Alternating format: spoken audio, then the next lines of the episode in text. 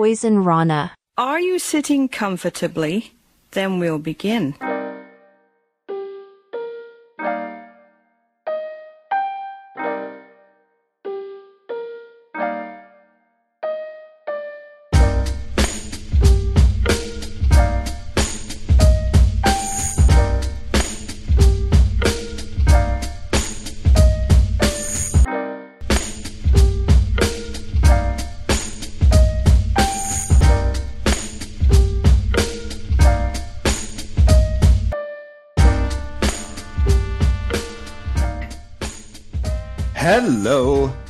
Braden Herrington here with Jordan Goodman for The Detox here on Poisonrana. Welcome to the show about everything, nothing, the world, life, love, and beyond. Jordan, hello, how are you?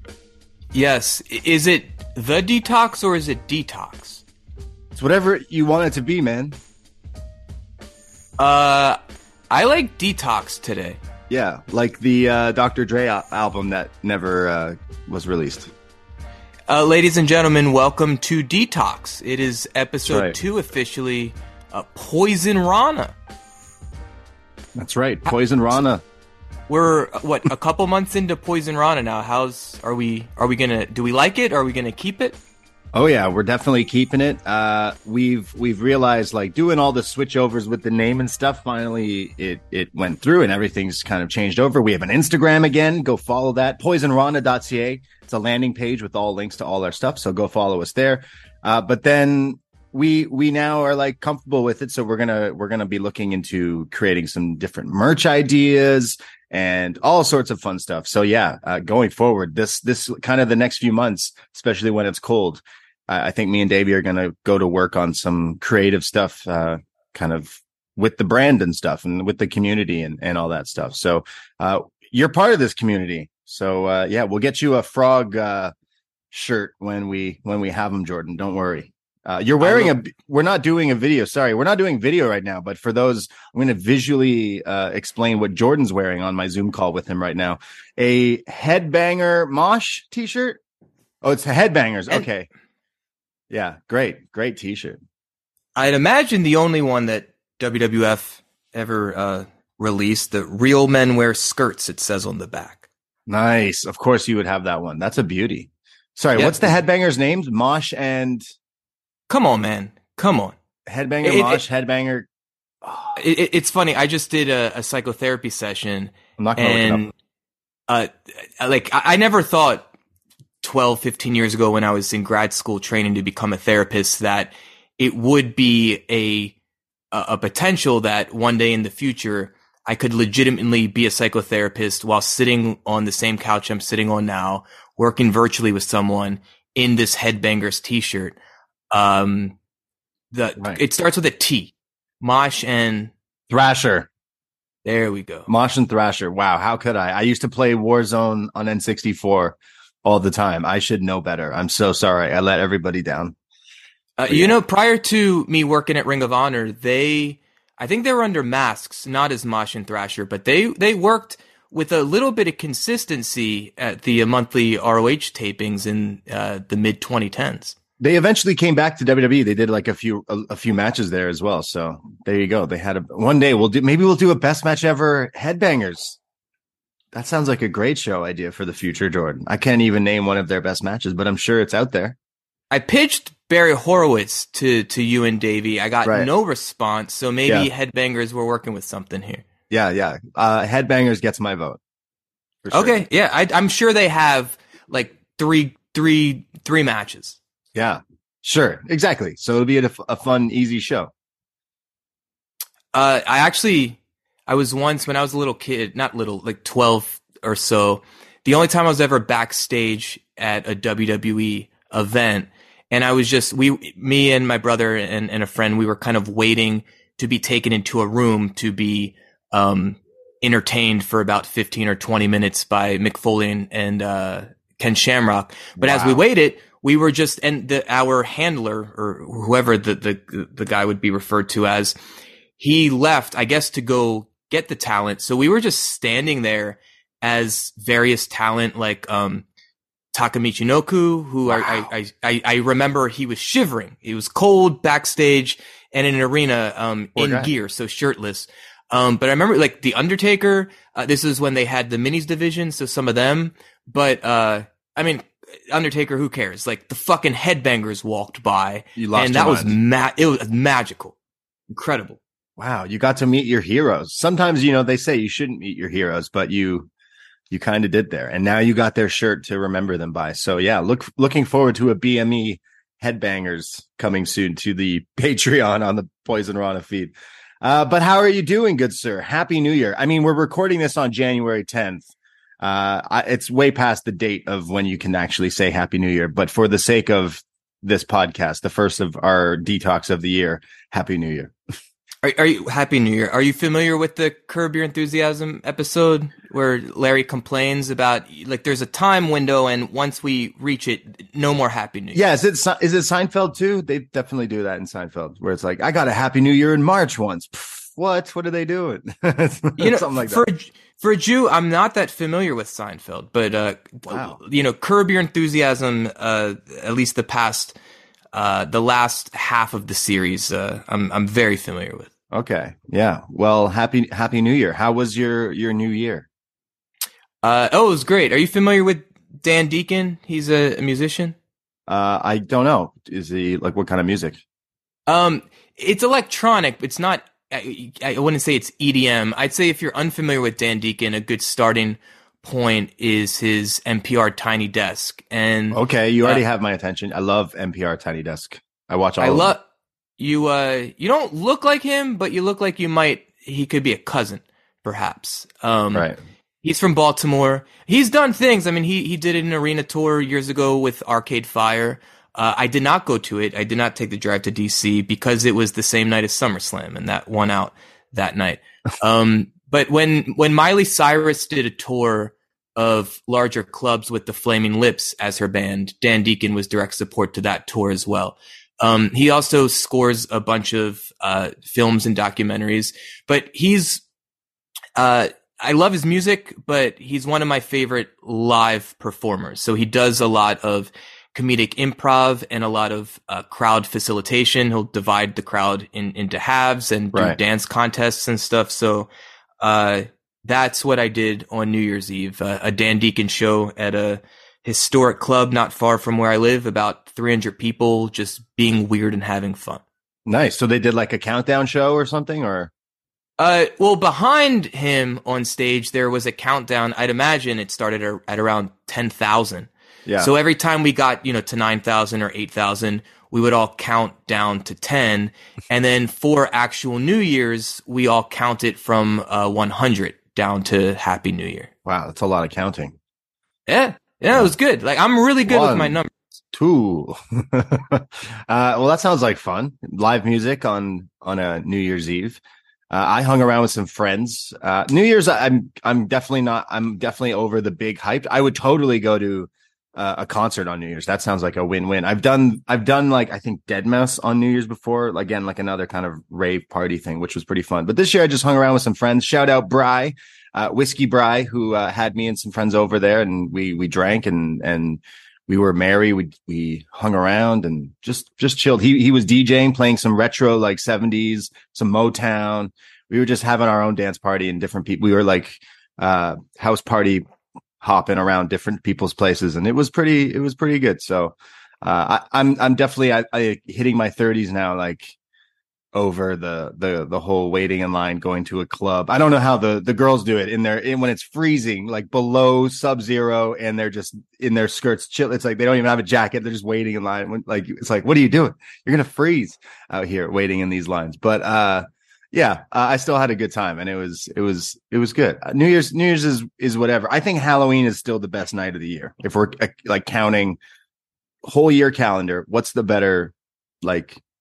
You, I choose Halloween over over that. It's more crazier. I don't know. New Year's gets pretty crazy though.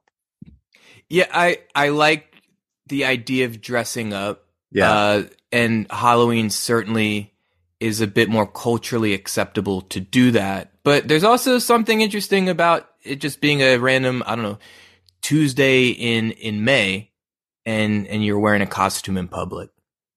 That would be great. We should have second. I mean, some people do Halloween in summertime, right? Bring it back, normalize it. This is what we should do. Uh, I have some some things that we could discuss on today's show because it was the new year. It's it's a good time to maybe discuss some New Year's resolutions. Mm. Yeah. Do you partake in New Year's resolutions?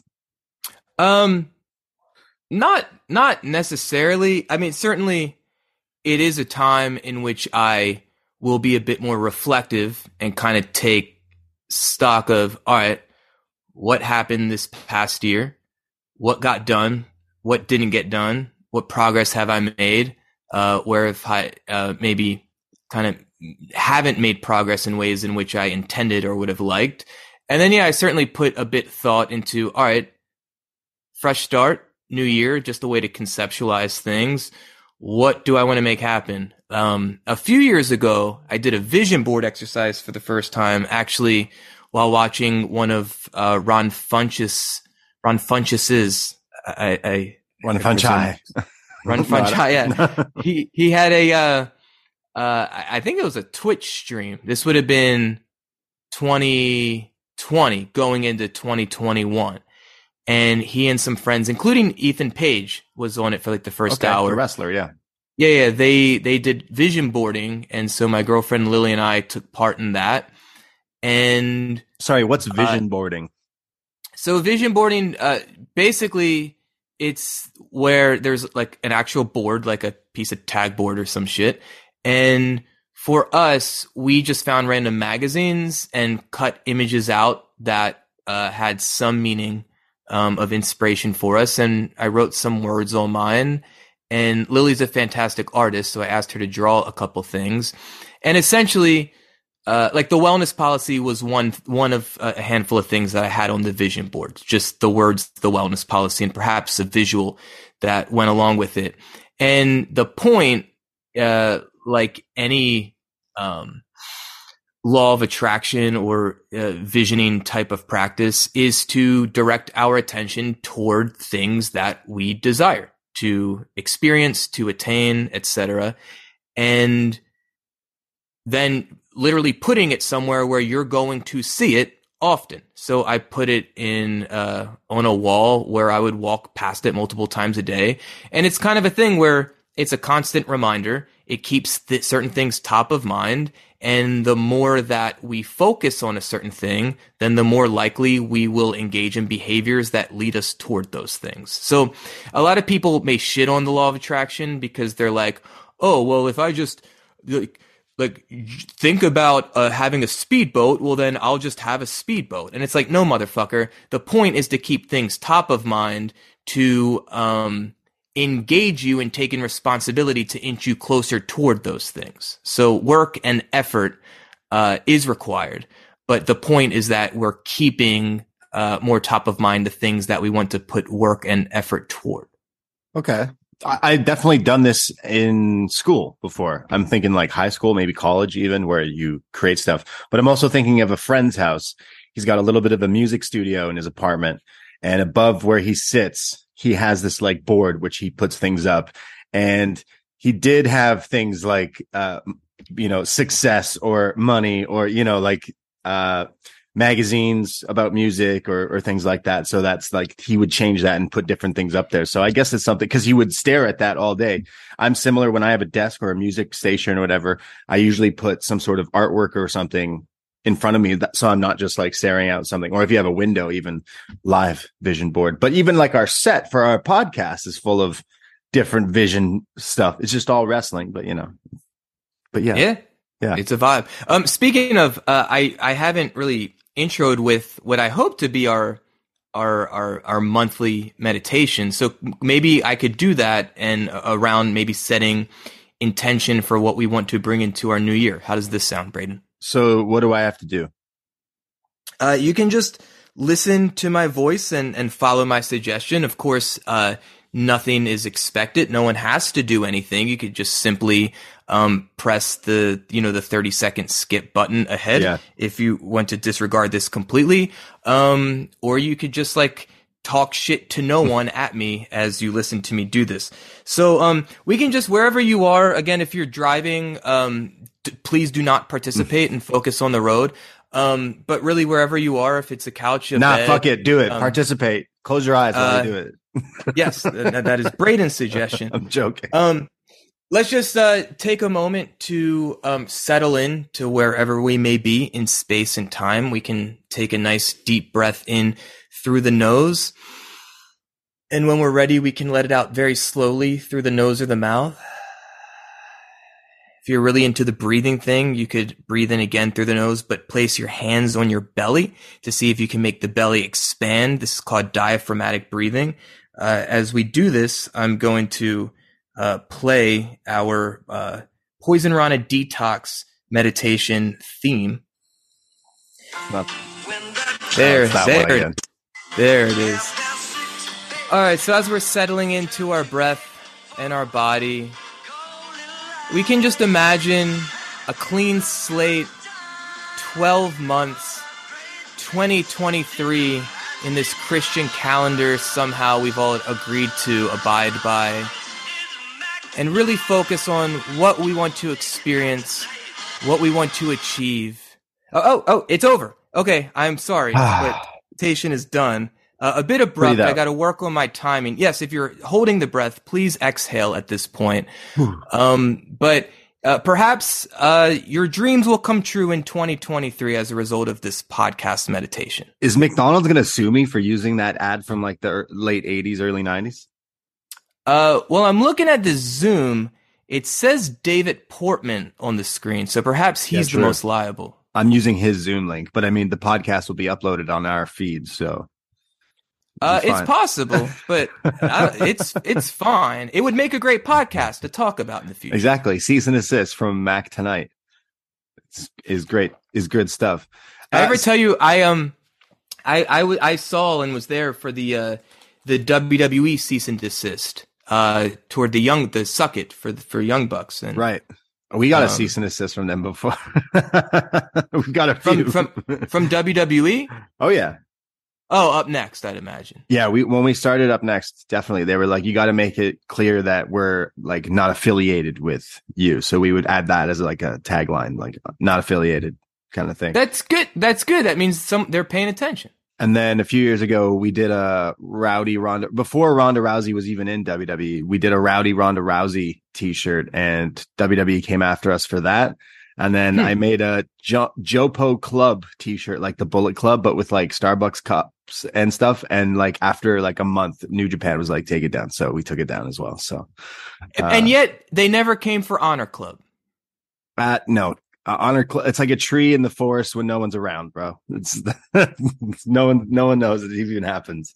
Uh, Fair enough. but cease and assist uh yeah i love how um like now ronda rousey went to wwe and then actually sold that shirt.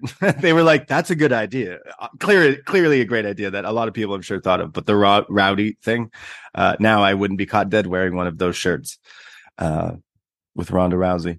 Um have, have you seen uh Piper's daughter Russell?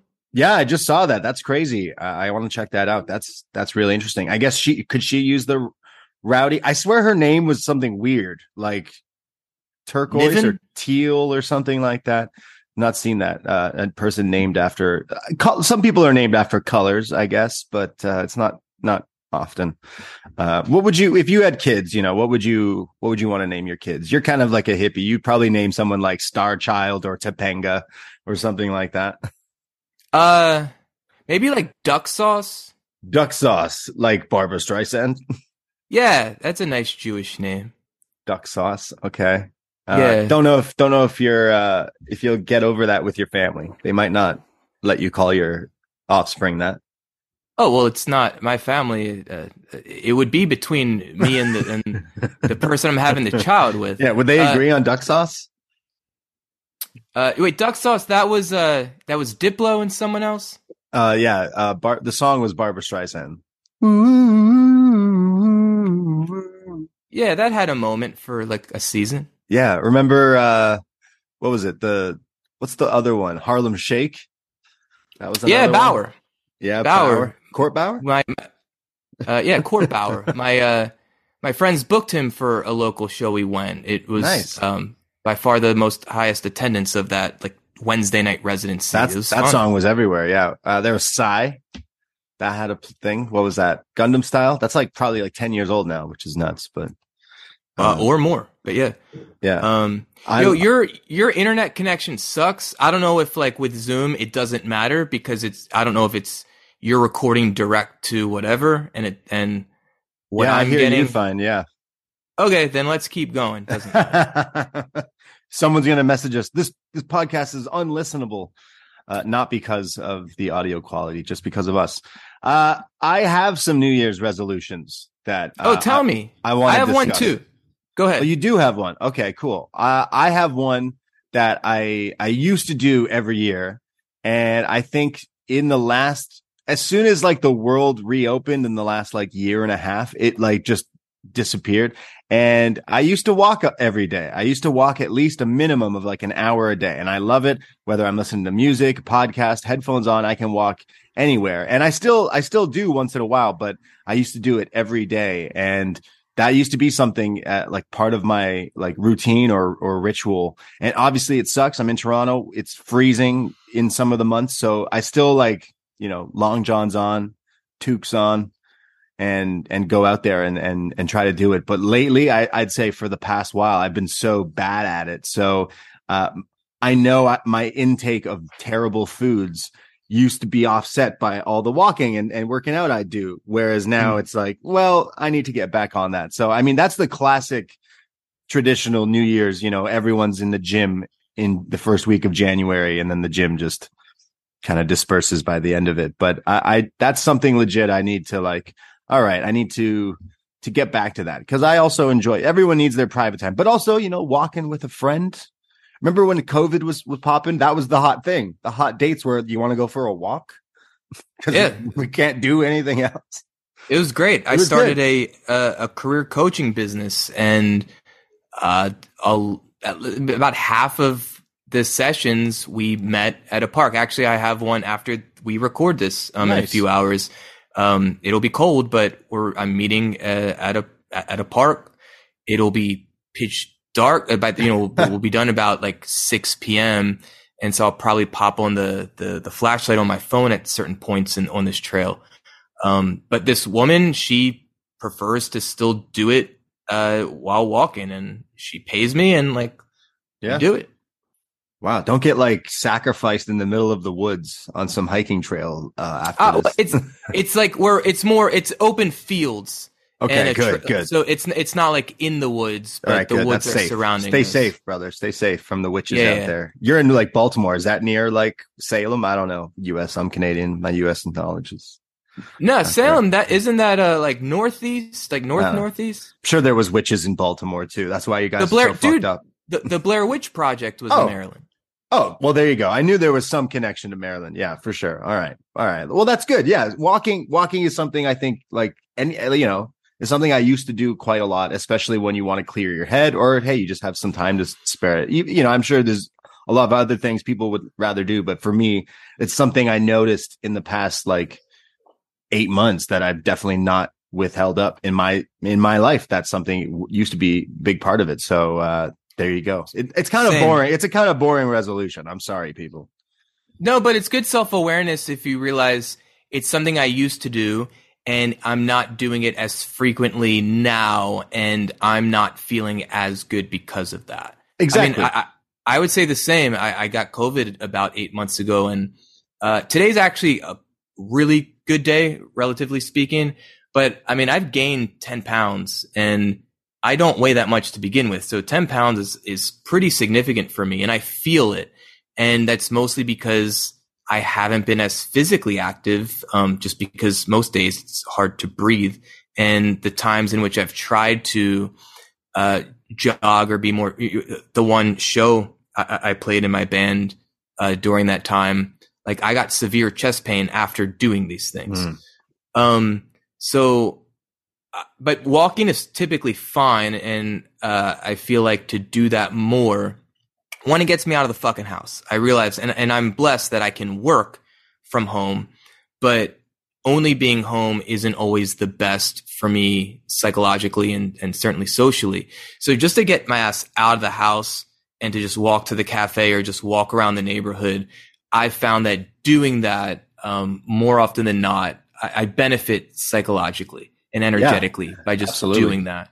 So yeah, no, I'd that, like to be more intentional too about that. All right. The next time we do a detox, we're going to talk about some great walks just some epic walks in the next month. And everyone out there, you got to go on a great walk uh, and uh, smoke them if you got them. Take a spot of a smoke spot because that's something that that gives me a little like incentive. If I walk like five miles today to go to like I don't know some hill, Casa Loma, somewhere cool in the city, then I can have a cool smoke spot and then I walk back. So like, oh, I, I dude, you know, dude, I saw you in in Manhattan. Like you don't walk five blocks without like a blunt. Well, that that was because I was in New York smoking smoking backwoods while I could on vacation. But yeah, uh, that that makes if you smoke blunts, you're not walking five miles. You're going three blocks and going probably sitting down. But uh, blunts are not good for you to do that. Uh, but no, I, I, I love I love doing that, and I know I've fallen off of of doing it. So it's something I want to do. I have some other. Uh, well, our internet just completely went down, but we're back. This is the podcast from hell now, Jordan. Oh, it's been a fun ride though. Yeah, we we're surviving, but uh, I guess we carry on. Uh, Wayward Son. Uh, we were talking about other resolutions, final destination. What were we talking about? Um, yes, you're talking about how we uh, like walks. I was going to say other things, which is another really basic New Year's resolution, but call me basic Betty. Is uh, I need to deal with my money a bit better. Yes, realize that when I'm overspending and uh, you know you know, groceries. I'm just like inflation this year. It's not even my fault. You know, I blame the. You got to eat. I have to eat. It should be food should be free. You know, good food should be not free. I don't know. I don't know how it should work. I don't know how it works, but it's it. Grocery stores here in Toronto are insane uh, lately. Like people are are posting pictures of their prices of stuff. It's it's it's crazy. Like bread is exp- I went to buy pita bread the other day. It was like what? guess I'm not having pita bread. Like, wow. Oh. But don't you buy like a bunch of dumb wrestling shirts too? Uh, not in a long time because there's inflation on that too, probably. huh. Uh, well, then maybe you got to make more money. Yeah, this is exactly what I got to do. So, uh, patreon.com slash poison rana. Five bucks there a we month, go. people. Be a friend. Yeah, how, how dare you just listen to this free stuff without contributing something? Yeah, exactly. Uh, we'll have merch soon. But yeah, I, I want to be a, a, bit better. Uh, I just, you know, uh, I, I, already have. I've made the move. Uh, Davey and, and John and Way are going to Montreal for WWE Elimination Chamber, but I just didn't want to swing it. Uh, so I, I, said, sorry, I can't, even though I so badly wanted to. I'm just like, hmm, I, I just can't right now. I just did New York, even though that was, you know, kind of a, a gig essentially, but, uh, yeah, I want to be a bit a bit more better and and kind of start start saving a bit more than I am and stuff like that. But again, kind of a basic thing to say. New year, new me. I'm going to be better with my money. Who am I kidding? Maybe replica maybe, titles and maybe ask uh, if Robert will pay for you to go to Montreal. yeah, just hey, can you send me uh, to Montreal? to be with the crew. Uh, shout out Robert Pearson. Shout out Real Digital. Uh, what else? What else? Did you have any other uh, things you you want to do in 2023 or or see or anything? Yeah, I made a social media post a couple weeks ago about it, um, or maybe a week ago.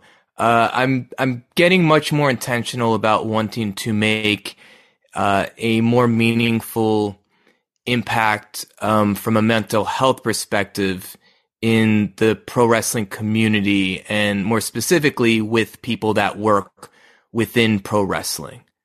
Um, and there's, there's, I've been having ongoing conversations as to, uh, different ways in which I could do that. Um, not much that needs to be shared publicly at this point, but I'm just like, I, I kind of know how I operate and throughout my life and career, um, I've never been just focused on one specific track as it relates to a career. For me, it's more about like there's bigger picture things I'm trying to do, like, um, but I'm very project based. So even when I worked at Ring of Honor for a little less than two years, to me, that just felt like, all right, that's a project. I'm going to do that. And these podcasts that I do with you and Way, and I've had another one called Chocolate Croissants that focused more on music community. Like I think of these as projects and a lot of these projects, um, they're, they're connected or one can help lead to the next. Um, but I'm just noticing that I'm feeling much more energy toward the idea of working with people individually and maybe every few months in groups, uh, working with people that work in pro wrestling, um, pro wrestlers themselves and agents, producers, uh, production, creative, etc cetera, et cetera. So that is, uh, I, I have a more specific vision for what that means. I think when we're making goals, the more specific and measurable we can be, uh, the better as far as achieving the goals. Um, but a bit more generally, that that's the vision I have for the next year. Nice. At least you have some some clear desires and and and some some goals that you have in mind. That's a that's a that's a plus going forward into 2023. I'm just saying I need to go on more walks. I'm just gonna just be walking around, just just walking walking Joe. Walk walking's good, man. We need to walk. Uh, I I had I had another one, and this one was inspired by my girlfriend because uh, she gets really mad if I ever stay over at her place that I don't make her bed. Like if mm. I get out of bed, I don't make it. So she kind of whipped me into shape of making her bed. So I need to make sure every day, whether it's my bed, her bed, I need to make my bed every time because then there's nothing better than coming home, going to bed in a nice made bed. So it's true. I, have read, I forget uh, where, but it kind of stuck with me.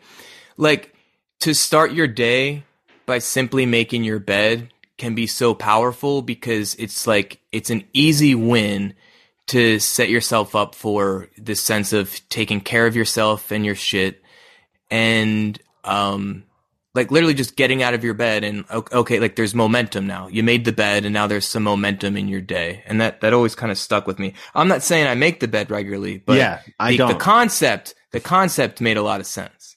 Yeah the concept definitely makes sense so i want to try to to stick with it. Because if i make my bed then who knows what else i'll do in this glorious day that is in the calendar. Yeah.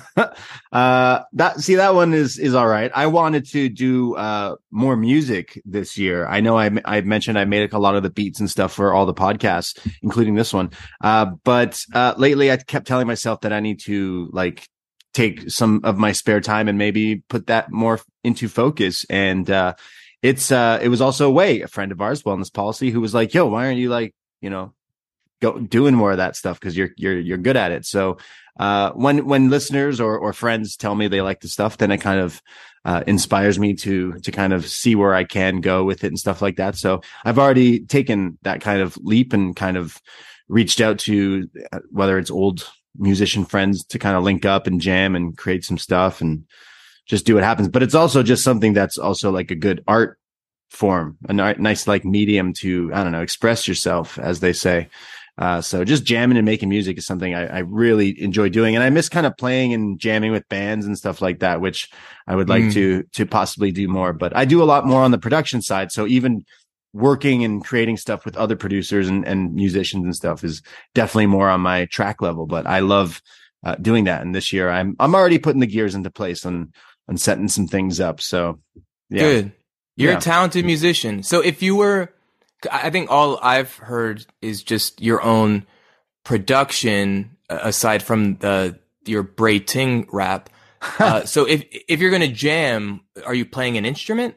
Well, so back in the day, I used to play the drums, right? So I, I would play drums and all my friends would play, you know, whether the keys or, or guitars, bass and all that stuff. But then, uh, I, I injured my right ankle pretty seriously and it can never kind of move the proper way an ankle kind of can move uh, as high hmm. up. So I can still play, but I'm not like, I can't, I can't like, you know, do any double kicks or, or go pretty crazy, but I can still, you know, I got rhythm. And once you have that, you don't really lose that. But uh, that since then, like, so I'm talking like more than 10 years now has like then, you know, changed from, you know, playing drums to now like I'm really good at uh, digital producing and, and digital drums. So I'll take actual drum sounds and, and create, and I'm pretty good at drum machines and, and all that stuff. So that definitely like carried over into that aspect of music. Cause I, I'm, I love make like today, actually, I, I hung out with my cousin who plays guitar. I just show up with 10 different drum tracks and that I've made that are like pretty much full on songs without anything else except drums. And then he just, plays over them and then we like jam and, and do that kind of stuff. I've played, I've jammed with actual drum machines uh, live while other people are playing instruments. But uh, I, yeah, I, I love all that stuff. I, I have dabbled with keys, but I'm not very good. I'm, I'm good at creating my own stuff and sampling and, and drum pads and all that stuff. I can definitely get around, but, uh, I never took piano lessons too seriously. So like I know enough of how to play something if I hear something a little bit, but I, I get by. You know, John Lennon couldn't read music, so it's a good inspiration. And he did okay. He and he's all right. all right. And same with Paul yeah. McCartney. Um, I yeah. I miss playing music. I, as I mentioned, I played a show late September, and we haven't gotten together since. It's, we've just been a bit yeah. inactive. Um, we've been talking the past couple weeks about booking a show, but it's hard right now. This band I'm in, Reindeer.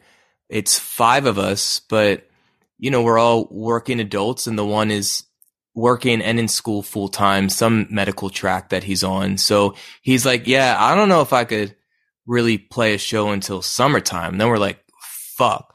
Um, so we may do something without him. I mean, you know, really yeah. his name's Jason and fuck Jason, quite frankly, but it's, uh, but also I just want to get together and just jam and p- literally play music and not for the sake of, writing and recording a new song or to rehearse for a show, but just to play. Maybe it's it's kind of the same way uh, when people like I love making beats and and and songs and all this stuff and a lot of on just instrumental stuff really and and basically I I would love to work with singers and rappers you know at me DM me are always open to anyone listening but um like to me, it's like someone who's like an artist or a painter or a sketch or whatever. They have notebooks of just random different stuff that they've done. That's kind of like what I do. Like I make so much different things and it's just like something that comes to my, my mind or, or whatever, right? Like, uh, music is a beautiful thing. It's a beautiful thing. It's the most, that's uh, music. I, I grew up, I, you know, I dabble with sports. Um, I dabbled with video games, but yeah. really how I played, um, in in you know more independently and especially with friends like i played music and that's what i did guitar and drums um, just making a lot of loud noises and that was how i connected with people throughout you know my childhood and most of my life. Uh, speaking of music, there was a, a, music story that was kind of making rounds uh, the past week or so, like on all like news outlets and and things, because Rolling Stone, which I mean, if you could even still credit Rolling Stone as a magazine, A or B, even really that credible lately, but uh, they put out a 200 best singers of all time list, which hmm pissed a lot of people off. And I'll tell you the reason why you may have heard this is because they did not put Celine Dion on this list. Right. How disrespectful. And, and given that she just came out publicly with the, what sounds like a genuinely fucking awful, um, I don't know if it's the disease or, or syndrome or condition. Yes. Yes. Um, but but yeah, I mean, I, am curious like of the top ten, but I'd imagine it's Rolling Stones. They're going to focus on popular music of the past uh, 60 years, and for her to not be included in in a top 25 even seems uh, foolish. Yeah, yeah, it, it's weird because she's definitely like up there with. I mean, just the Titanic song alone, but she's got a whole other, you know, discography of stuff. She's, you know, Vegas and, and all this stuff. I'm pulling up the top 10 right now. This, this could make for some, I, I think Celine Dion definitely should have been in the top 10. You know, who am I to be a, a judge of music? But at number 10, Al Green comes in on their list, which, hey, he's, he's a pretty, he's a pretty good singer. Uh, so again, is it, is it, 10 though. What's, what's the actual term? Is it singer? Is it vocalist? This is, is what's the, the term here is best singers of all time. Okay, go on. Okay, so Al Green at number 10. Number nine, Otis Redding, who, yeah, I'd put him over uh, Al Green. No disrespect to Al Green. Love me some mm-hmm. Otis, though. Number eight, Queen Bey, Beyonce. See, already Hmm. some, some, Mhm. some, you know, already some modern day Rolling Stone takes. Number seven, Stevie Wonder. I mean, Stevie's still st- singing and playing the piano, so bless him. Number six, Ray Charles. Number five, Mariah Carey. Of course, they're going to put Mariah Carey. Number four, Billie Holiday. Oh, interesting. Okay. Mm. I Baltimore's own, I believe. yeah, interesting. Okay. Number three, Sam Cooke. Okay, I was wondering if they was I I really love Sam Cooke. Uh, spoiler alert. So I, I'm okay with that. Number two, Whitney Houston. Who do we think is number one? I have not scrolled down yet. I have not looked at this list. Who would you Well, put as the number one singer?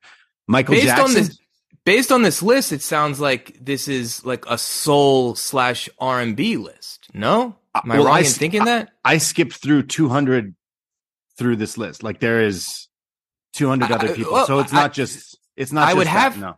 I would have to assume Aretha Franklin. Number one, Aretha Franklin. Best singer I of all that. time. Yeah, Uh, so I totally I get that. agree. Yeah. Yeah, absolutely. But people were th- just the story got around that.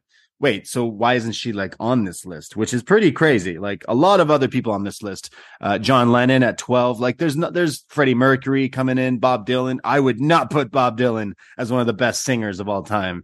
One of the best guys knows how to use his really not good voice to to the best of his ability. But Well, singer, I don't know. That's why I clarified the term because Yeah. if I if like gun to my head make a distinction, if we're going with the term singer, then I would more so include um like artistic merit, personality, things like that. Where if it's just pure vocalist, Yeah. I'm thinking more just technical. Um, Okay, how pro- proficient or or uh, um, impressive just a vocalist is, but you know, Bob Dylan certainly a, an influential, important voice yeah. um, in in in music history. Because like someone I, would say really crazy voice comes to mind uh, in the same realm as James Brown. He was he would be up there again. I think I think Michael Jackson is one of the best singers and performers and all that of all time. But maybe this is Agreed. you know singers, so you know there that that that's kind of that. I mean, I have personal favorites. Like I wouldn't necessarily put best singer of all time, but same category of that Bob Dylan. Like he knows what he's doing with his own voice. It would be like an Eddie Vedder who's you know they know he Yeah. knows how to do that. Same with a Kurt Cobain, right? The guy just I'm really sad and like people fucking loved it. So it's like the way you you work your your voice and talent get definitely gets you over. But I would say like actual singing when it comes to singing though, like Adele, Celine, Mariah Carey, I guess I've not really ever really been a huge Mariah Carey fan, but yeah, those are all the the best singers of all time. But all the Celine Dion, Dion fans uh, are coming out attacking Rolling Stone. Like, what? How did you not put her on this list? Like, she's amazing. So, uh, pour, well, pour a out. shame that all these a shame that all these Celine fans will be canceling their Rolling Stone subscription that they've yeah, maintained. never. They've never probably still had. I saw a Mad magazine in stores the other day, and I was like, "Whoa! I didn't know that still existed." Remember Wait, uh, how? It couldn't have been new. It, you know what? You're right because it was a Mad magazine, like best of something. Ah, ah. Because Yeah, they don't they, they're not in production anymore. No, I think it's been a while. I never got into that. I always thought, I mean, I was the right age. I was born in 85. So I remember there were kids around me that were into Mad Magazine. Yeah, Um, I just thought it was kind of, kind of dumb. But Yeah, uh, again, I I, was into pro wrestling. So who the fuck was I to judge? yeah. Uh, never judge anyone's thing if you like pro wrestling. Uh, I love. I, I loved it when I was a kid, definitely. But then fell off. But then I also like subscribed to like Wizard and what like N64 Power or something like that. I subscribed to a few different like magazines or comics and stuff like that. I the day. did get Rolling Stone. I enjoyed Rolling yeah, Stone. I have I have a few back in the day as well, especially like specific covers and and you know famous cover shots and stuff like that. Uh, I have a few. Uh, I was talking to someone the other day at a party about Playboys and how a friend of theirs was like col- collects like really rare and like different Playboys, like the original ones and stuff like that, and how like in today's age they can go for quite a lot of money. So uh, that's yeah. another hobby you could get into. right when I turned 14, my bar mitzvah was, I believe, on the second day of being 14. Uh, my dad uh, amongst other things, like a bar mitzvah party, he gifted me a, a Playboy subscription for the year, and I was going to a private, pretty conservative uh, middle school at the time. I, I think I'll, I'll mention this again with when we start answering these these questions later, but I remember I shared this with some kids because I was I was having trouble connecting with a lot of the kids there. Um, just culturally, a lot of them didn't seem interesting, but they were my classmates, and I, I wanted to make friends there. So once they found out, oh, Jordan has a Playboy subscription, all of a sudden they got really interested in coming over to my house and hanging out with me. Um, and then I remember my parents found out. I may have just told them, or at least my mom, that I had told some other kids that, and she she basically was like, "It's not an issue, obviously, with us, but maybe maybe don't be telling some of these other kids that you got Playboy." I I remember I had a WWE magazine, and uh, I put it like in a desk at school. And you know, it's probably like 2004, 2005. I don't know how old I was, pretty young and I left it in there. And then like a next class, someone found it and went through the pages and there was like pictures of like, I don't know, like Torrie Wilson or something. And, Oh. and my teacher saw it and was like, you're bringing like Playboy and smut to class. I'm like, no, it's, it's wrestling. Yeah, that looks bad, but all right. Yeah, I won't do that again. And I learned my lesson that way. But, uh, yeah, I don't have any, I have one Playboy and it's the Maria, Maria Kanellis, uh, WWE diva Playboy. John Pollock gifted it to me many years ago, but uh, yeah, my f- one friend had uh, the ginger from Spice Girls Mm. Playboy, and uh, I remember being really disappointed. Ah, I didn't know she did that. Yeah, Good for her. Eh, yeah, yeah. Why not? Fuck it. Yeah, get the get the Can we do a Can we do an unboxing and a taste test here?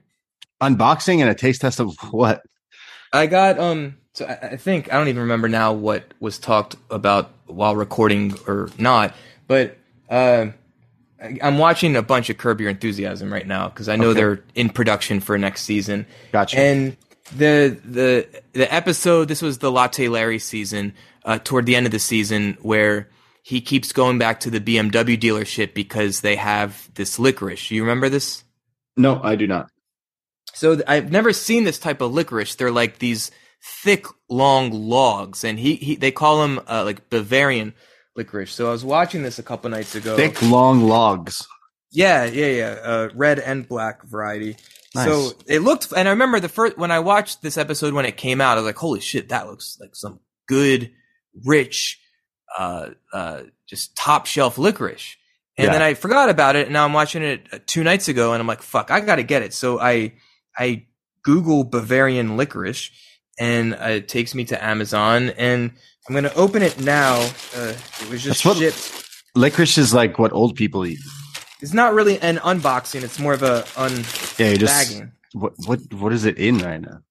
So it's uh, Darrell Lea soft Australian licorice. So some Sounds- uh, I'm not it's like- against it. I, I, what's the, what's the alcohol that tastes like licorice, like sambuca or something? I don't know. Uh, uh, uh, Jägermeister tastes like black licorice. yeah, I guess so. Yeah, I like that. I like Jager, so maybe I do like licorice, but it is still, I feel like such an old person snack. They love yeah, it. well this so this this I got the mixed fruit bag just to try different flavors. So I got there's classic strawberry here, but there's also green apple. I typically Mr. like Pibbs and red apple. vines equals crazy delicious. Remember that? we Uh, don't have red vines in Canada, actually. I never really got into red vines, but this has mango, and mango was the one that kind of sold me on on trying this. mango flavored things is so overrated. Like I love actual mango, and like here's a hack: get that like Tajín, the the spice, and put that on fresh mango. That's a fucking snack right there. But mango flavored things, that's like maybe more artificial mango flavored. I don't fuck with as much. Can't stand well, it. this was like a I don't know seven eight dollar bag for candy, so I'm assuming it's American. Quality. Yes. Uh, while you um, snack on licorice, I think it's time we go to our message board. let's meaning- do it. I'm gonna I'm gonna try a mango real quick though. So You these aren't like thi- they're they're they're there's a cylinder shape to it, but they're certainly not as thick and definitely not as long as what I saw on Curb. But you know, this is just a way in to Yeah. this type of liquors. They sound to- they good. sound awful. No, they sound terrible. I kind of like it. I'm not really into green apple flavored shit though. I think that's disgusting.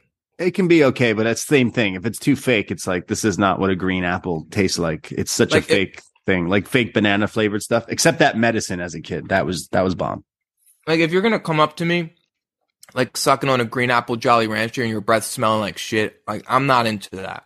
Which the blue one's probably the best vibe. The watermelon, again, fake flavors, but oh, so delicious. Okay, let's go to this Facebook page, Poisonrana Facebook group. Go join it if you haven't. We'll let anyone in here. And uh, a few days before recording, we put up a page here and we ask our people to write in. And uh, we've done just that. And it looks like we have some messages on this thread, which you posted uh, a photo of Virgil and Tatanka uh, hmm two icons in the wrestling world. But uh, would you like to start off with the first one, Jordan? I could, but I'd have to pull it up. Okay, I have it here. It's from Steve, who grows weed. Oh, we love Steve Grossweed. He says, Am I getting invited to hang out when you come to Toronto with our man Neil in the spring? I'll bring the weed. Uh, so you can read my response if you'd like. You wrote no, lol. Yeah, like what the fuck, Steve Grossweed? Who said that? I'm definitely going to Toronto, and if I were that, I'm going with fucking Neil. Uh, that sounds great. And I would definitely, Steve, who grows weed, uh, a regular on the wellness policy now, I've heard. Uh, he is uh, fantastic and his weed is legit. So yeah, definitely he's invited to the, to the sesh. If you're coming, Yeah. I didn't know that you were coming. This is news to me, but I, I mean, it's been discussed. There's there there's certainly no plans. I, I also have to update my passport, but we can make that happen. yeah, Uh, Neil and I I mean Neil, it, it's sad. You know, he he had everything booked and planned to Yeah. come be in New York and Newark with us. And morning of, I'm brushing my teeth, about to leave for the train station, and he had already driven to his airport and realized, oh, I cannot go on this trip because I fucked up this passport Yeah. situation or whatever. so maybe we'll get to see him. Maybe if you guys come visit. So yeah, we've talked. He may he may come visit here first, and then we may come up to Toronto. And and if if that's the case, then uh, Steve grows weed. Uh, uh, I'd be more than happy to uh, have a Smoke meal. your weed. Uh, yeah, uh, I don't really. I haven't smoked in, in a little while, but if if Steve I'll wants smoke it for to if he wants to buy me lunch, I'd I'll, I'll consider it. lobster bisque, lobster roll. Yes, we Yeah. love lobster bisque and rolls uh, Uh, here. So I'm going to the next the next comment here from John Siino, host of Shot in the Dark every week. Check it out Mm. on this feed. John writes in, I'm watching M- Megan. Megan, what is it? Megan. I'm watching Megan now. That, that movie, Megan, horror okay. movie. He says it's great. She sings Katy Perry in it, the Titanium song. Question: What were your favorite toys growing up? Also, Jordan, what was the name of the charismatic elderly on the scene journalist who did weather and also asked people to take selfies with him? Not Steve Harvey's daughter. Hmm, I'm looking up this guy. Uh, yes, it's a good question. Uh, so because Neil did not stay, we talked about this on the last episode. Uh, How you and Uh, Siino were roommates in a hotel. Yes, John spent the night in Neil's bed, and in the morning we we watched some local TV, including some local news. There was this one weatherman in particular who was like everything you would want in a, a local newscast weatherman. Uh, none of his humor landed, but it was uh, incredibly entertaining. I'm googling him. I I don't even know what to Google. I'm just googled New York City weatherman. Yeah, And I'm looking that's going to be really hard to find. I mean, it's just all Al Roker, pretty much. Yeah, it was him. Um, but yeah, Steve Harvey's daughter, I I believe it was her. She was a, a, a weather woman right. on on another newscast as well. tr- It was this is quite fun. Nice. Yeah, Shout out Steve Harvey's daughter. but but hold on, Siino fucking lives in New York. He he has access to these channels. Why? yeah, we'll need an me? update on this. Siino. you're the one who's a native there, so you figure it out. Uh, but what about his other question? What were your favorite toys growing up? Great question. Toys growing up. Um, I listened to your your Home Alone two show Yeah. because I, I watched Home Alone and Home Alone two for the first time in decades uh, last month. Uh, I actually had a talk boy. A talk boy from the movie? Yeah, yeah, it was, that was quite fun. Wow. Um, yeah, I had the far as- Yak Bak. Yeah, what is that? Just like a, a, a Yeah. knockoff of a Talk Boy? Essentially, there was the same, pretty much the same thing. But yeah, wow. I loved Um, those things as a kid. That's like definitely got me into like recording and stuff like that's such early on. I was so young when I had those kinds of things. When I was also young, I don't know what it was because I've never seen them since, but it's like this like radio station thing that it actually could dial you could eventually dial into it like within a radius, which was pretty cool, like for kids and stuff. Uh I use that. Uh, but I'm a nine. I'm a like I'm. I'm born in '91, so I grew up in the era of Pokemon or Pogs or C- Crazy Bones. Do you remember Crazy Bones? You might be too old for that, but where you like threw those little like things and you'd knock the little.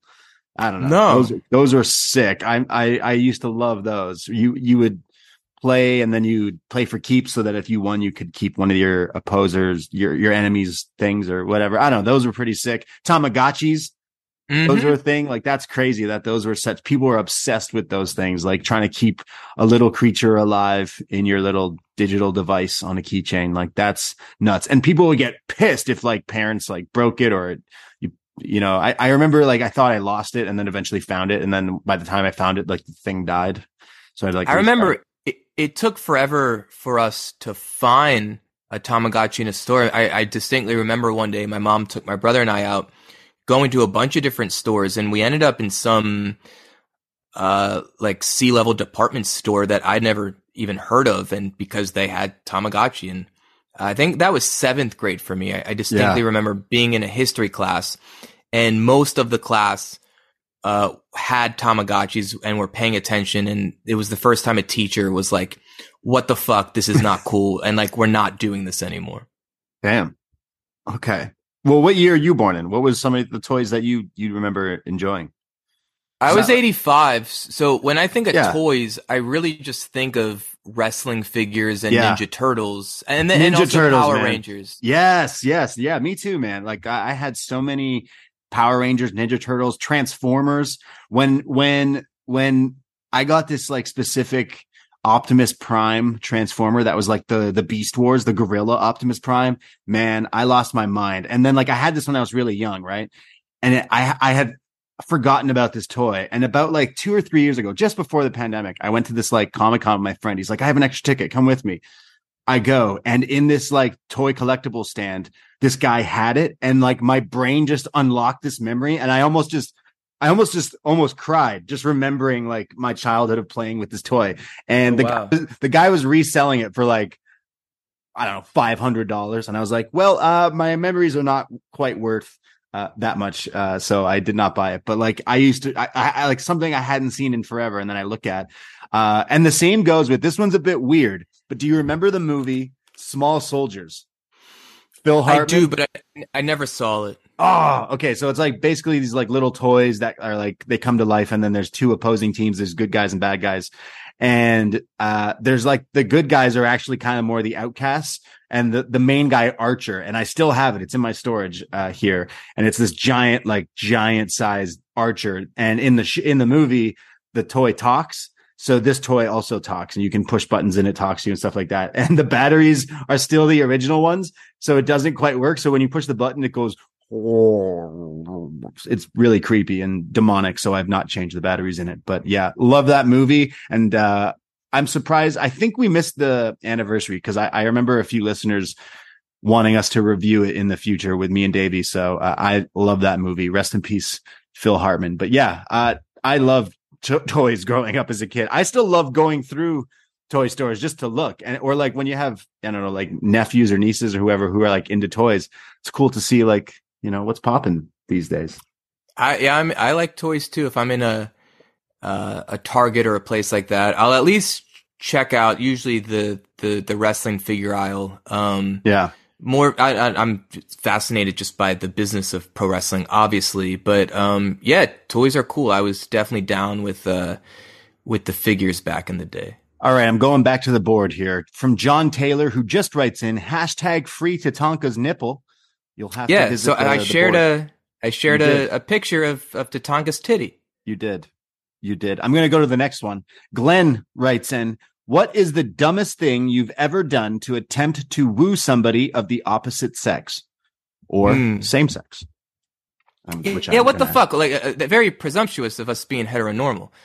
Um, uh, Glenn, honestly, like, uh, to to give to give some premise, he also then wrote in saying, for fairness, he- Glenn saying, I bought a pair of $120 skinny jeans because a girl I thought I was dating said they'd look cute on me. Even when I was in shape, these thighs were thick and not meant for skinny jeans.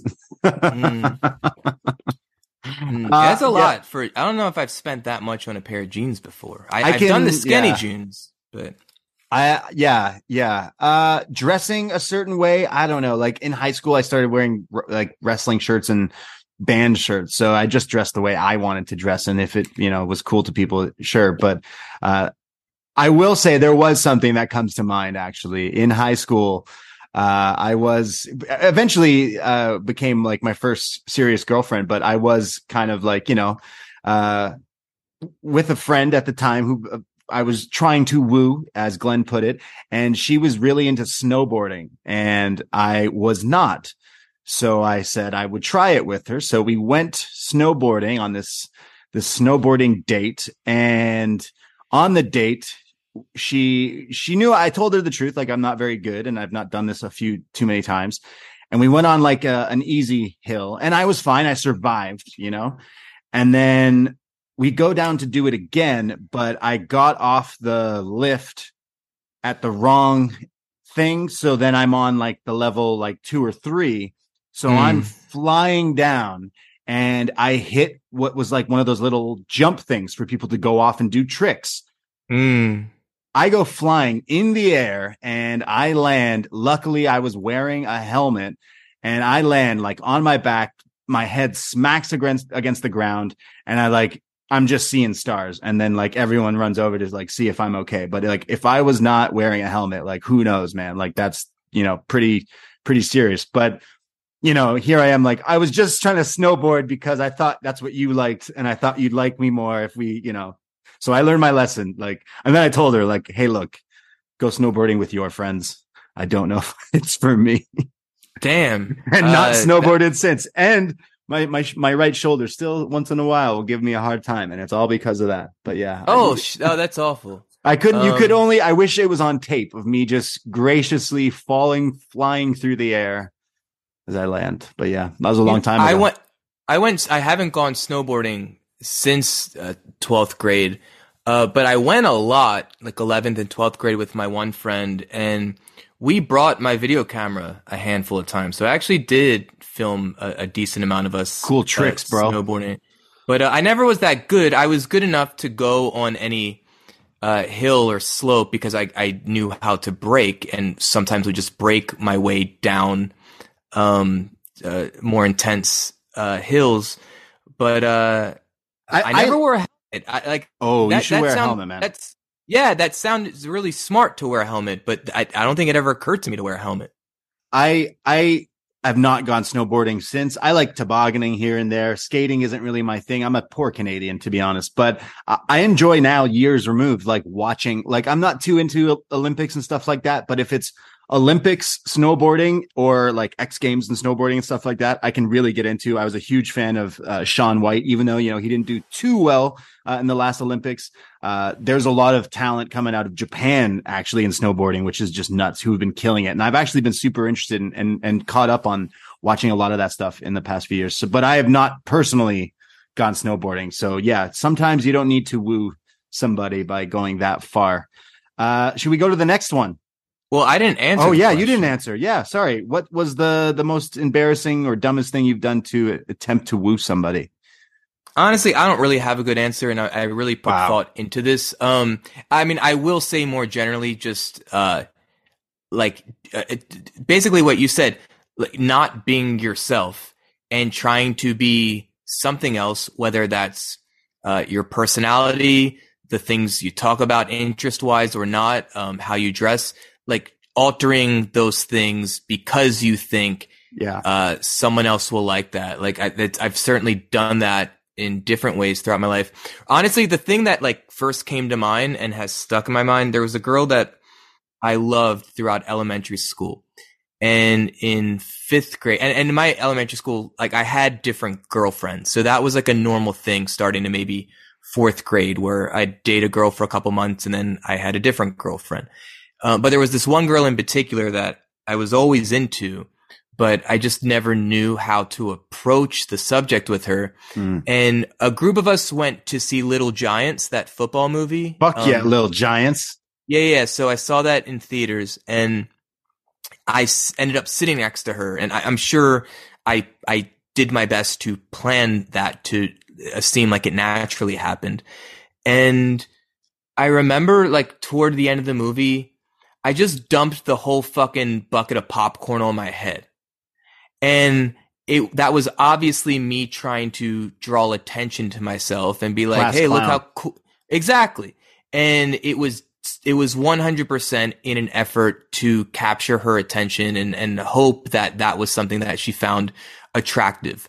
Um, nothing came of it. I felt like a fucking idiot. Um, and, and I was what an 10 idiot. but even as a 10 as a 10 year old i'm like huh i'm like doing stupid shit to try to woo this girl and uh yeah nothing ever ha- had come of it Wow. What a loser. Uh, what a fucking loser We go to Neil. Our man Neil is writing in. He loves this show. He told me in confidence. He says, Tell us about an excruciatingly embarrassing experience you've had. And then he gives us an example. He says, I once trashed the person sitting opposite me in an office in an accidental reply all to an email. She and everyone else saw it. I slowly got up from my desk and went home. Oh, what a moron who I does that I want to know what he said in the email. Like, what could it have been? Enough to make you go home? Like, oof, uh, that's pretty bad. I will say, have you ever done that? Cause like, that's, that's tough. Um, i've reply- sent I- i've sent texts to, to wrong people. Yeah. I do yes that a lot, and yeah. and incredibly embarrassing ones oh, really? Um, yeah, I mean, I mean, not like um, earth shattering, but I remember once, um, I one of the kids that I gave drum lessons to, I thought I was texting my girlfriend, but I texted the student's mom, and, and basically like Ooh, like an "I love you, baby" type of text. yeah. Damn. Okay. I've sent people a few texts, but nothing like too super embarrassing. Uh, something that comes to mind is something my friend loves to bring up. I won't go into specific details, but I uh, was on, I called him and I was on the phone and he told me right away, Hey, I'm on, I'm driving. I'm on speakerphone. My mom is sitting next to me in my car. He said that, but I talked to him for maybe, you know, 10 minutes while he's driving and while I was like walking somewhere. And part of my brain forgot that he told me he was not alone in the car. So I blurted out something uh, about uh, uh, how I had a really great night the night before. And Mm. then, then I just hear his mom scream and my friend just starts dying laughing. Like I could hear he, I could hear through the phone. He was crying and he's like, you idiot. Like I told you she was in the car. Why would you say that? So fast forward a few years, he or if I have ever seen his mom in passing or such, like she will make references to that said. Uh, yeah. so that's something embarrassing experience. As like other like work stuff would be pretty bad. I don't know, but what about you, Jordan? E- embarrassing situations? So I was in 11th or 12th grade and we were on this field trip and we were on the school bus riding back to school and we were literally a mile or less from the school. Um, but again, uh, this was me trying to draw attention to myself. Now, in my defense, I really had to pee and I had to pee for a while. Mm. But again, I could have waited another five minutes and have gone uh, in school. And so I just stood up and, but in a way that certainly drew attention to myself. And I unzipped my pants. oh no. Uh, I pulled my wiener out. oh my I God. started, I, I, I peed into a plastic bottle. And then as I was zipping the fly back up, the No. bus hit a bump. no, And dude, no, like don't the tell me. tip of the tip of my dick was uh, bleeding. and and and and like 20 years later, still have a scar. Dude. Oh, wow. Interesting. Uh, yeah. So like my I I- my dick was literally bleeding. Um, I'm so uh, sorry in to anyone who had to listen to that. I'm sh- I'm sh- like shut. I'm cringing just hearing that. That's like you know we got a bleeder. What is that? Something about Mary? That's uh, that's know, but it, that's that's a terror. That's are you like forever scarred for? Well, literally you are. But Are you, Literally. are you forever scarred of like zipping up your pants? Like you're always sure now. You always make sure. no. No, Oh. like I, I love it. I think it's like I, I show it off. Like, Yeah. um, my, I, I sometimes, you know, with my current girlfriend, I, I didn't say anything. I was curious if she would know. And it's, I mean, it's, it's, it's small, kind of like under the. So the- let me get this straight. You you go. You're when you start a new relationship. You know things are getting you know a little serious, hot and heavy. You know. Yeah, yeah, yeah. and uh and your your your your move is i'm not going to say anything and i'll just see if she notices anything and then you zip and she goes what the fuck is that no, honestly, so no, no one's ever noticed it. I don't know if maybe people think it might be a birthmark. It's pretty Right. small, but it's essentially like you know a cute- a, a dark a Yeah. dark spot. okay it's a cute little dick scar Yeah, and Nice. and so then after a while, I'd be like, "Yo, check this shit out," and like I tell the story, and um, Right. I I I I like that about me. Um, I don't know what that says about me, Yeah. but I'm glad that I've done a lot of stupid shit um throughout my life in ways that did not hurt me um seriously, and and certainly has not hurt anyone else um or gotten me in like real trouble, but uh.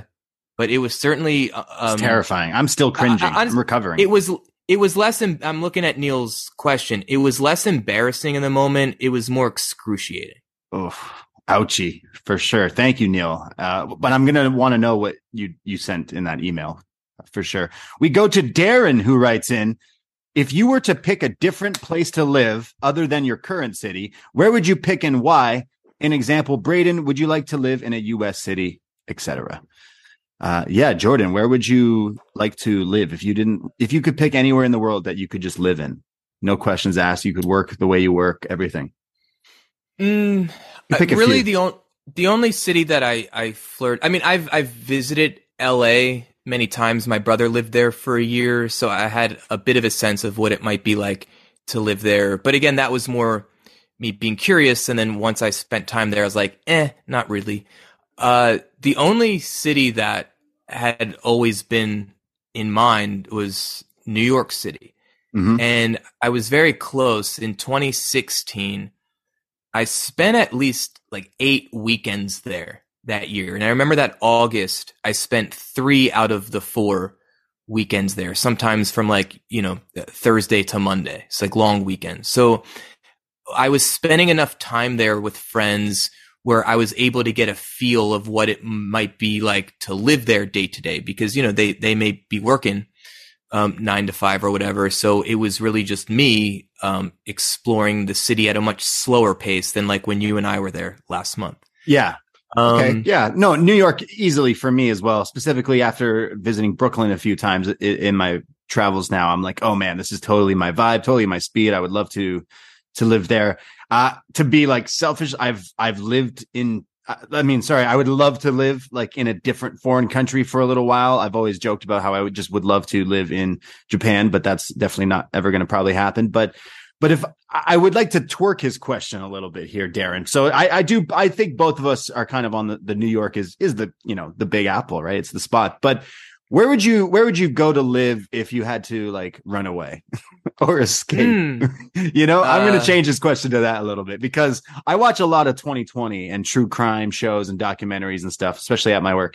And, uh, I love the best parts is when they're like, there's people on the run and the places they, and the lengths they go to, to like stay hidden and stuff. And it makes me wonder like, huh, do I have in the back of my mind, like, I'm never going to commit a crime. I'm, I'm so soft, like, you know, but like, if you had to escape somewhere, where would you go, Jordan? Hmm. Uh, because the the question leads me to think out of the country, but maybe that's too obvious. Like if I had to really change my identity and just be um, anonymous or just create a new identity, uh, for some reason New Orleans is calling me right now. Okay, but at the And- and second, would- but Jordan, the second you whip out your dick, they're gonna know it's you. It's true. It's I really it's really a You're uh, fucked, a burden to bear. Yeah, Um, but I do like New Orleans, and I wouldn't mind spending some time there. I feel like Um, you'd get caught real quick. I think you'd get quick. I I'd I'd go for like I'd go for like uh Mexico, you know, Dominican Republic, uh maybe like Europe somewhere. See, the problem with these people, again, watching way too many tr- true crime stuff, the problem with these people who are on the run for long periods of time, the reason, the, the most likely reason you get caught is because you're, you're found or search, you're searching yourself because you're, Hmm. you're so egotistical to see like what people are saying or news outlets or all that stuff. And that usually ends up being, they find that you, you know, we're searching that and stuff like that. But yeah, as running away, live on a beach somewhere. That's where, uh, you know, put me to rest on a beach. I'll be fine. I'm running away. Thank yeah, you. I'll I'll join Yeah. you. Yeah. me, and my scarred cock. Excellent. sword, sword fights and swordfish, bud. It'll be great. There we go. Yeah, somewhere. that's that's good. I like Yeah. that. Fire Frank writes a question and he's got one for you and one for me. First for you, Jordan, from Fire Frank. If you and I were a tag team, what would our theme song be? I think he's referring to Frank and you being a tag team. So what would your theme song be? Yeah, so I put some good thought into this, and um, uh, this this is just what came to mind. I'll play a snippet. You let me uh, know what you think, Braden, as you Oh, okay. imagine. Um, you know me and and Yeah. one fire Frank. Yeah. Uh, walking through a curtain and taking in the adulation of uh, and the adoration. I, I guess these are words I don't know. Um, Okay. of of the audience. Play a song. Um, and also a, a, an artist that I think really should have been top five at, at least top 10 on Okay. this uh, all time best uh, All right. singer list. But here we go. Okay. Who is that? Who is Come on, this is the ti- title track of the album, Forever Your Girl. Oh, Really loud. Oh, oh I'm sorry. Got pulled away for the sax intro. This is Paula Abdul. Okay. Interesting. Uh, Could you Not- not imagine Frank and I? Sorry, she's not on my top 10 best singers of all time. Uh, I'm gonna fade out of this. Yeah, turn it off. I don't like. Paula Abdul. Although she's got that one banger, but I I don't even know that song. Oh, this album, Forever Your Girl, it's uh, an all time classic. If you and Fire Frank were a tag team, I think your tag team name would be Fire and Flower. Uh, that's not bad. Yeah. We could Yeah. workshop that. I think we'd be good because the the size differential, you know, like it's Yeah. we we'd have a there's be good balance in Yeah. in the tag team. For sure. Fire Frank's question for me, though, however, he's asking me who's better, Tony Danza. Sorry, who's the better Ton- Tony Danza role, Tony Banta or Tony Micelli? So Tony Banta being from Taxi and Tony Micelli being from Who's the Boss.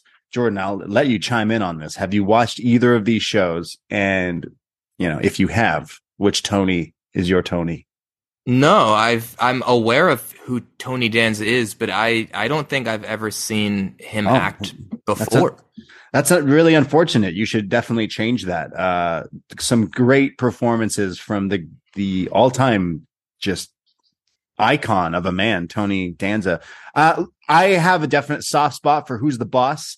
Uh, you can always argue for for hours on who, in fact, is the boss, Angela. Uh, but I do love Taxi. This this past year, uh, my work put Taxi in like the rotation of retro programming, and I've watched it through. And like Taxi was phenomenal. It's such a good show. Like I don't know which I like better as old school sitcoms go, Cheers or Taxi, but they're both on the premium top tier level of of old school sitcoms for me. And Tony's pretty good in that. He's the side character in Taxi, but in Who's the Boss, he's he's kind of the the main thing. And some people kind of aren't aren't too like that. It's really cheesy. So I'm gonna go with Taxi just because I think that show's better. And never forget in the intro for Who's the Boss, Tony Micelli is out when he makes the save for home base in the intro. So yeah, there's my answer to that one, Jordan. I hope you enjoyed. Yeah, I have no Yeah. idea what you're talking about. That's okay. We go to a next question from Chris, who writes in. Chris uh, JC writes in. What's your favorite '90s cult classic movie? Hmm.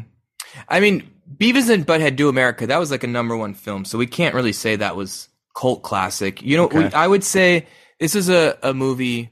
I assumed it was released in theaters, but I wasn't aware of it until my brother and I rented it, and we kept it so long that eventually the the the local video store was like, honestly, like you just have to pay us this amount of money and it's yours Just keep it. and and it was uh uh uh Camp Nowhere.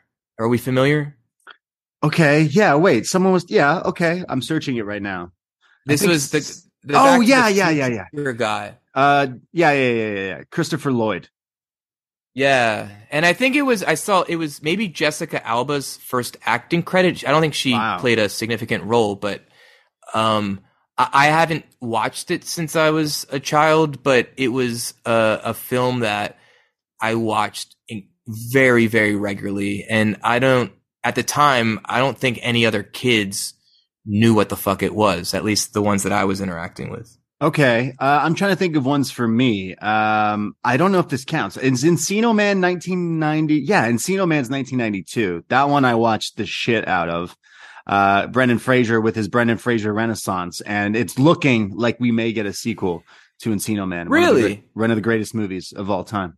I feel Uh, like was wasn't that on? I don't know if you had this at the time. Yeah. I feel like that was on TBS all the time. Yeah, it was. That's why I've watched it for sure. We had that up here in Canada. Uh, I'm trying to think of other one. 90s. I can't know if it's 90s or Mystery Men. That may have been like 2000, but Mystery Men with Ben Stiller. I walked out of that. Oh man, I love that movie. I feel like if I watched it now, I'd lo- love it even more. Uh, really love that. Um, Mall. I guess any Kevin Smith ones, those ones count, like Mallrats and stuff like that. But those Are they? are, Are they?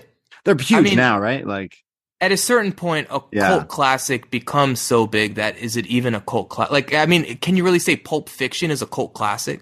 Exactly, because it's so like you know well known and yeah, it's everywhere now. But I don't know what other '90s cult classics. Like for me, Rumble in the Bronx. We've done a review of that on our Patreon. That one for me is because not a lot of people knew about that. Um, just a kung fu movie with Jackie Chan, uh, kicking the shit out of people. I don't know what else. Uh, Batman and Robin.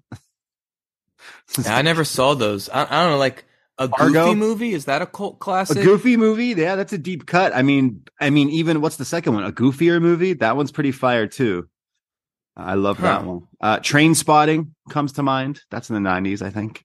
But again, now that's kind of like blown up, and everyone like loves that one, which is why I know it. I watched Big Lebowski the other week. That one was definitely in its time a cult classic, but again, so iconic now that it's like yeah, I, I think I, I think Camp Nowhere is the objective correct response. All right, we'll go with that for sure.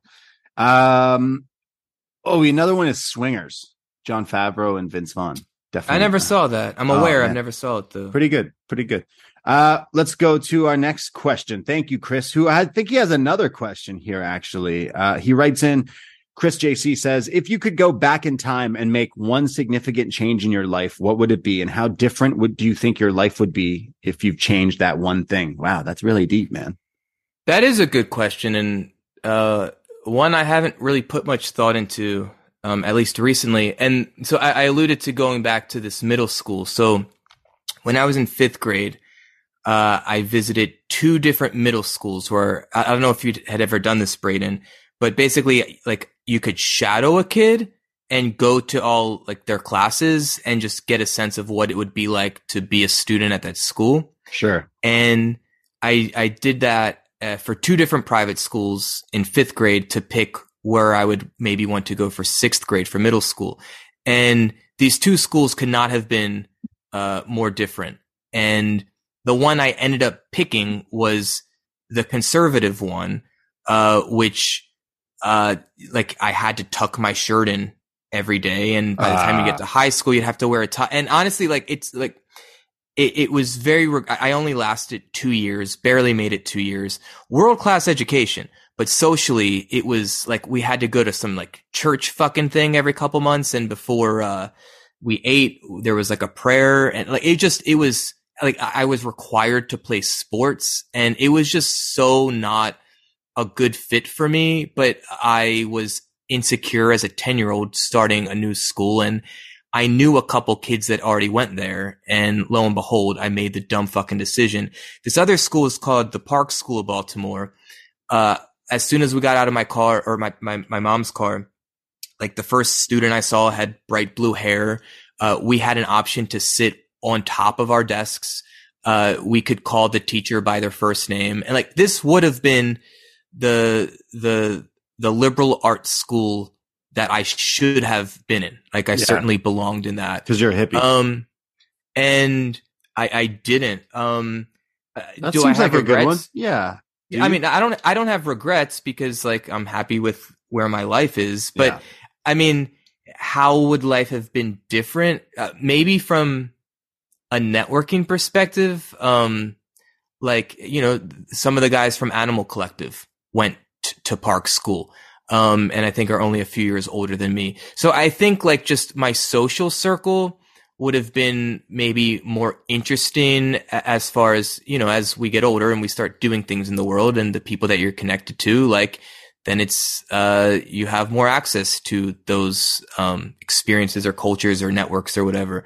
Um, so I, I think maybe the, the main thing that would have been different, um, is just maybe having, I don't know, like not going to school with a bunch of like average people. Yeah. No disrespect to the people that like I went to school with, obviously, but um, I realize like not many have gone on the trajectory I have of being like a guy in a rock band who becomes a psychotherapist, but also works in pro wrestling and um, I, I and does a drum circle uh, uh, business for a living. So um, yeah, I think I would have made friends with a, a I don't know a, a much more eclectic, uh, diverse set of individuals. Yeah, fair enough. Uh, same, you know, maybe something similar. I don't have too many. I try not to have too many regrets in my life. Like something that comes to mind is like not taking certain jobs or taking certain jobs is definitely something that's like, okay, maybe if I played this way, I'd be doing this or, or things like that. But, uh, I, I would never be like, oh, I wish I, I so regret doing it. Like I don't, I never kind of feel like that.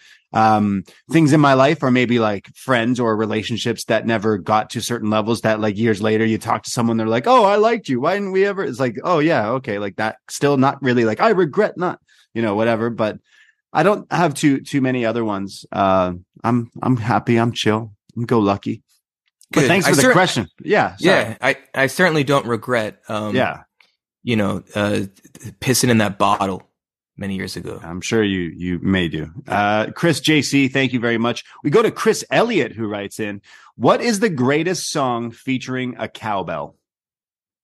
Mm.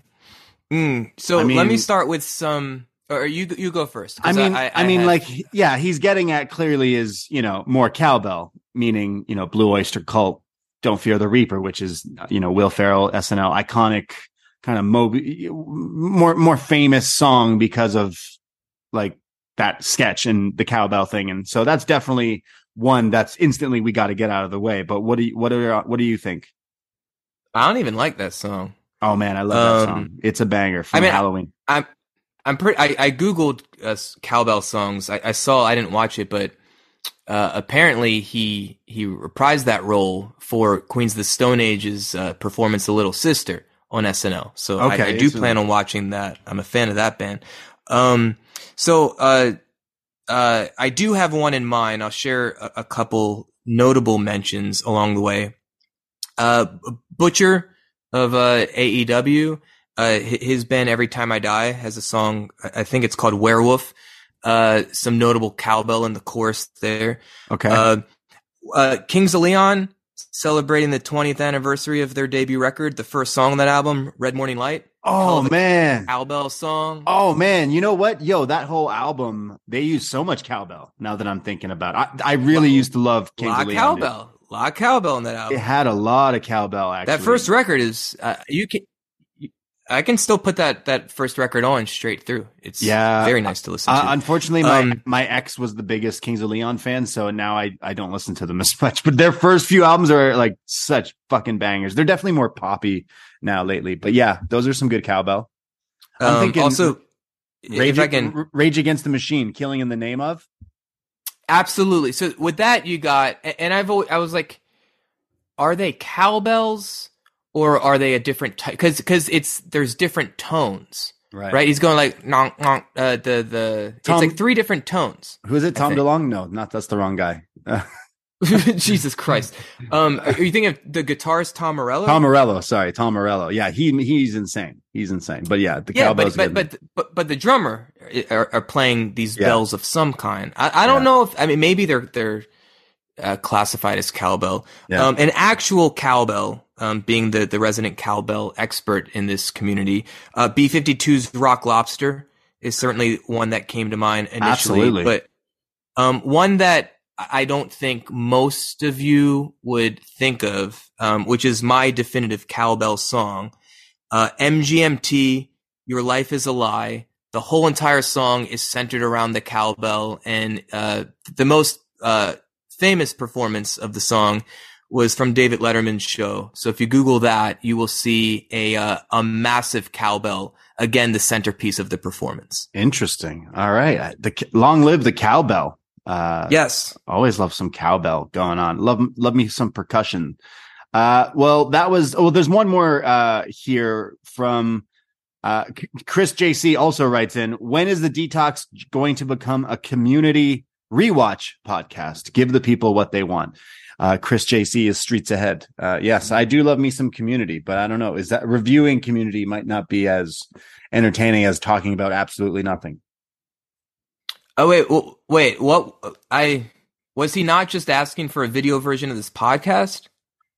I think I thought he means the show community. He says community rewatch. So I uh, imagine rewatching community, the show community. Uh, I've never seen that show. I don't think I really care. Uh, the first three seasons really good, then it falls off a cliff uh, but the first few three seasons are my absolute fave. That used to be my comfort show for sure. But there is talks of a movie, but I don't know. We'll see. We'll see. Hmm. Yes, thank well, we, you, Chris. we we can't do video unless you you fix this internet, Braden. Yeah, true. Hopefully, my internet lasted throughout this whole show. But that was all the comments here on the Facebook page. Thank you for some great, interesting questions. And going forward, we would love for you to join the Poisonrana Facebook page because we'll always post up a few days before we record for the next one around. So in February sometime, we will we'll go into it to all that stuff. So thanks everyone for writing in there. Uh, love you people. Jordan, before we wrap up, is there anything else you'd like to say or, or talk about or anything? I mean, these MGMT albums after the first just criminally underrated. Kids is a banger, all time classic. So is Electric Feel. Uh, and they and they had a third from that first album. Yeah. Um, Bangers. Uh, whatever it was, it's not coming to mind. Um, yeah. but it was one of those things. It, they got so big, and like I respect the hell out of them. Um, similar to Radiohead, except that just with mainstream success, it didn't work out the way that it did for Radiohead, where they're like, all right, we like blew up with this this vibe, this version of the band, and we're what are we artists. talking about again? Uh, MGMT, come on now, MGMT. You know, they're like, like okay, like, no, and they, they, you, you see them live, they'll own the singles now. They, they weren't so about it, uh, uh, a little while ago, but like, I'm telling you that that second album, congratulations, and then the Good next stuff. one with Your Life Is a Lie and that Alien Days song, the self-titled and then even their most recent record that came out a few years ago, um, criminally underrated albums. All right, everybody go listen to MGMT because Jordan says so. Uh, I guess we'll wrap it up there, Jordan. I mean, we'll wrap it up for a detox going into the new year. We want good vibes going into 2023. Uh, we'll do this again in February. Maybe we can talk a little bit about some Valentine's, some Valentine's mm. Day stuff. What do you think? I might, I, I might see Our Lady Peace for the first time in 20 years on Valentine's Day. Nice. Okay. Interesting. Yeah. Yeah. Like it's, it's, like a it's a, a eight minute drive and uh and free admission to see Our Lady Peace for me. I think I might do that if my girlfriend's okay with it. There you go. That sounds like a great Valentine's Day date. Uh, but yeah. Is it though? Is I mean they don't have the original drummer who was the star of that band. Yes, that's um, my boy. And I mean, really, and after spiritual machines, like I, I, I don't need any of it. Jeremy Taggart is a Canadian treasure and uh, someone I worked with actually, who was the original drummer. And all I would want to do is ask him about the Chris Benoit theme. And, oh wait, uh, hold on, hold on. I actually saw them perform that song at a, uh, no. radio festival for Whoa. like 50 people. Um, let me ask. Uh, wait, wait. you work? Where did you work with him? Uh, when I worked in talk radio, I worked producing and tech producing a lot of different shows. And uh, Ter- Taggart, Jeremy Taggart, and Torrens was their show. Uh, they're, they're, they have a huge podcast that's really popular in Canada, and they just are two Canadian guys, and they like tour the the the, the country and go on tour and stuff. But he would always talk about how he used to be in Our Lady Peace. So I used to be a big fan growing up, so I'd always uh, talk and shoot the shit with him. And uh, I know he's still doing that kind of stuff, but a Canadian icon, uh, kind of a cult classic Canadian icon, I'd say. Yeah, that's good. You know the most famous thing he was a part of? You remember that? What was that?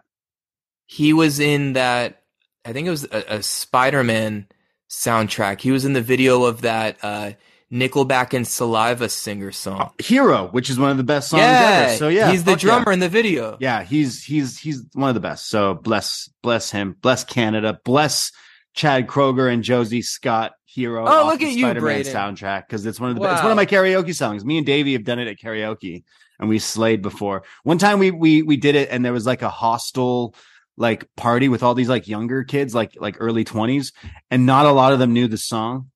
So Mm. we we knew that like maybe that's it's kind of dated, but then we did it elsewhere at one time and the place like erupted. So uh, always never forget one of the best songs ever, Hero. Respect to Josie Scott. Saliva goes on without him, but he's trying to revive a solo career now. Sounds great. Can't wait to hear. Always will always be in my heart. Jordan, thanks so much. Let the people know where they can hear more of you because I know you're doing the wellness policy uh, soon. I, I bet uh, for post wrestling soon. What's the what's the update on that? When's the next one? Uh, yeah, I guess I'll be genuine in promoting that. Thursday the 19th, January 19th, uh, a, a earlier start time than usual, 2 p.m. Eastern. We now go live on YouTube, uh, Post Wrestling's YouTube. So you can watch live there or on demand after the fact for free. Do not have to be a patron. Um, and you can comment. And if you want to join us and, and chat with video and or audio, uh, we do that on StreamYard, just like they do with their SmackDown show. Uh, my friend and uh, very accomplished drummer, Matt Halpern of the band Periphery, uh, they actually just uh, announced uh, this week they're about to put out their fifth album soon, and I think two singles are coming out this week. So you can check that out. He will be talking with us about anxiety, something that he has experienced in different ways throughout his life, as have I. And so, uh, if you're into progressive metal drumming, or if you're into anxiety, or if you're into Wei Ting and or Neil Flanagan, then join us Thursday the 19th on the Wellness Policy. Excellent, excellent stuff. Yeah, go listen to the wellness policy. You guys are killing it. That's such a fun show to listen to and very interactive with all the postmarks and the poison pals out there in the universe. Thank you, people, for listening. If you got this far, we appreciate you listening to us talk and ramble on about everything. Again, uh, participation is definitely uh, encouraged. We might try to set up that NGL app. Not gonna lie, maybe we'll get some random uh messages or th- questions that way as well going forward but we will be doing another one of these in february so looking forward to your questions and comments for that i hope you stay true to your new year's final resolutions uh go on a walk today go uh i don't know what else make your bed uh did I yeah, say- and, and did I say we should read more? We should read more. Let's all go read more, go for more walks, be healthy. and No. let's uh, innovate mental health care in the pro wrestling industry. There we go. Let's go with that as well. So thanks for listening, everybody. Go check out all our other shows. Me and Davey every Tuesday on the post wrestling feed. We do upNXT. And then on our own feeds on Sundays, we do Poisonrana, a weekly show talking all about the other wrestling topics in the world. So go check us out. We're on live on, uh, Sunday at 2 p.m. is our time there on our YouTube, but go check poisonrana.ca for everything, including the Patreon, where we have so many other shows coming out, including a, a movie review of Battle Royale this month, which I'm super excited to do. So thanks everyone. I super appreciate you checking all of this out. So take care. Goodbye. Be safe. And, uh, I hope you can get the visual of Jordan's scarred dick out of your mind later today. Yes, your life is a lie.